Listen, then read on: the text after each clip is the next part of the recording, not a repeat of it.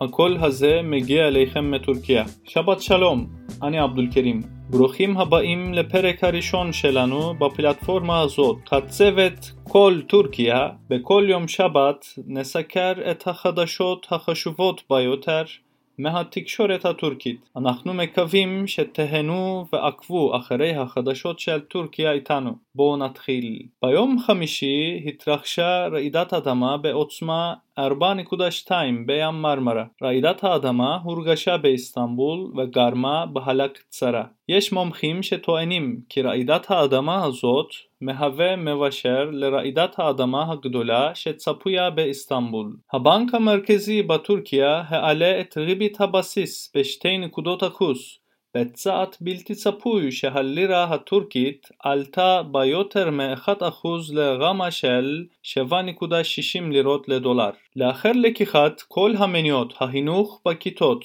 התחיל השבוע בטורקיה. חמאס ופתיח נפגשו בטורקיה לשיחות פיוס. על פי ההצהרות שנמסרו לאחר השיחות, הצדדים הסכימו. הבחירה צפויה בתוך שישה חודשים. הנשיא ארדואן ערך השבוע פגישות שונות בנושא מזרח הים התיכון. ארדואן ערך פגישה משולשת עם מרקל ונשיא מועצת אירופה מישל, ובהמשך נפגש עם נשיאת נציבות האירופית אורסולה פון דר ליין ומזכיר הכללי של נאט"ו סטולטנברג. זה הודגש במהלך הפגישות האלה כי טורקיה מוכנה להתחיל בשיחות עם יוון. קבוצה אנגלית לסטר יונייטד הודיעה רשמית על צירופו של ג'נגיז אונדר, קשרה הטורקי הצעיר של רומא, שבשלוש השנים שלו בקבוצה כבש 17 שערים ב-88 משחקים. הקשר הושאל לעונה אחת בתמורה לשלושה מיליון יורו, יחד עם אופציית רכישה